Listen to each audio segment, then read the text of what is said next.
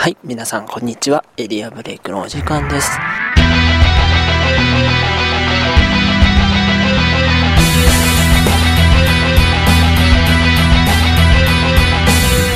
えーこの番組は、まあゆっくりした時に適当に聞き流してもらえたらいいなと思って制作している番組です。えーただいま、深夜の帰り道収録収録しています。はい、というわけでですね、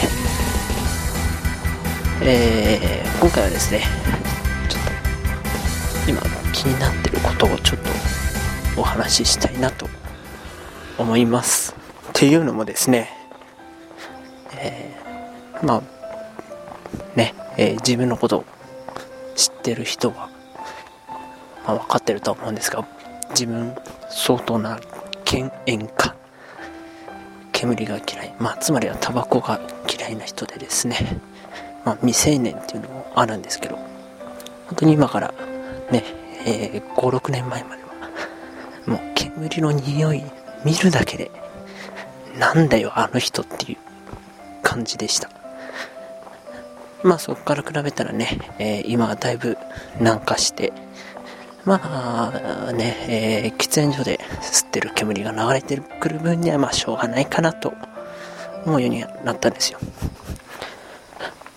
まあそれは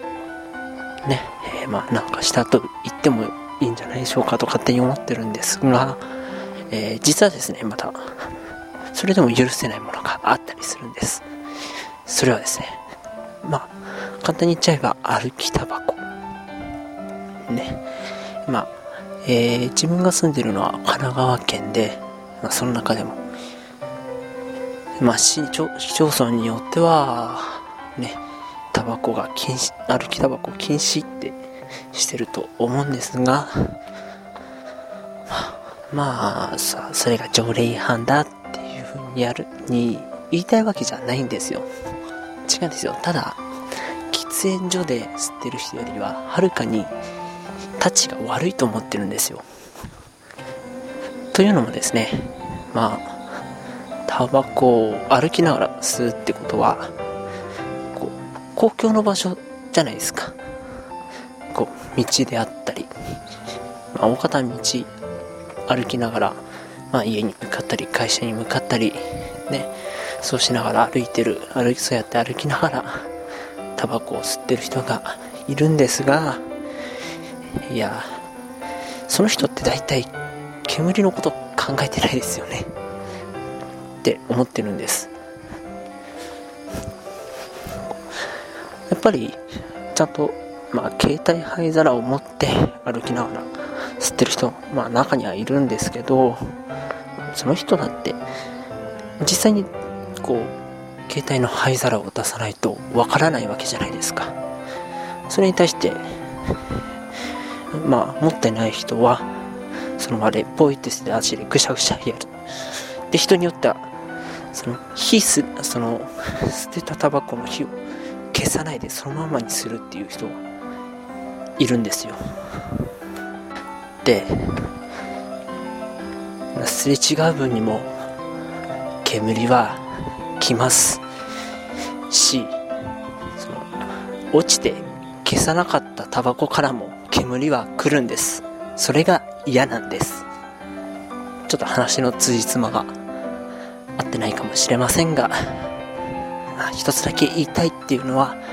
歩きタバコは本当にやめてください。こう本当すれ違った時、ねえーもしそのついてる火が服に当たってしまったら肌に当たってしまったらやけどする可能性だってあるわけです、まあ、当人はそれを気をつけながらねやってるとは思うんですがただ喫煙所というねちゃんと決められた場所で吸ってる人より吸うことよりも周りの人への被害が大きいはずなんです。そこをちょっとね、えーこれから考えてほしいなと思う所存でございます。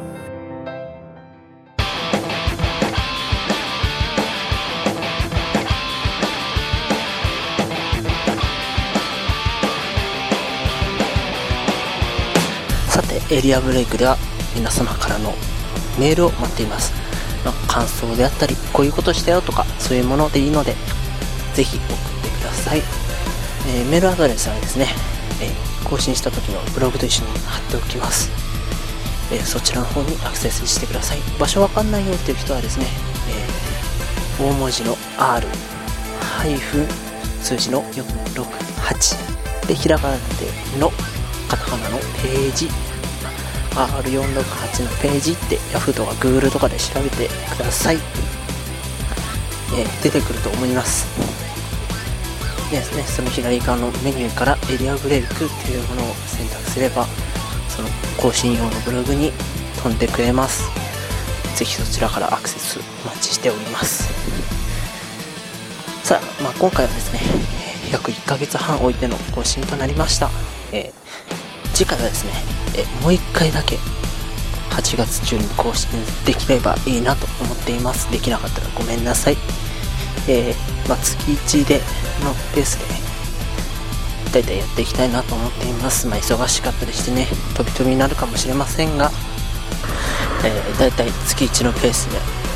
更新していけたらいいなと思っています。まあ、でもね、こう、こ自分が忙しくて、まあ、学校に通ってる意味ですからテストとか提出物とか、そういうもので忙しくなって、ああと行事もあったりして、あって、えー、忙しくてなかなか更新できなかったりする場合もありますがその時はご了承ください。以上クリエイティブオフィスジム所属のカッシーでした。また次回。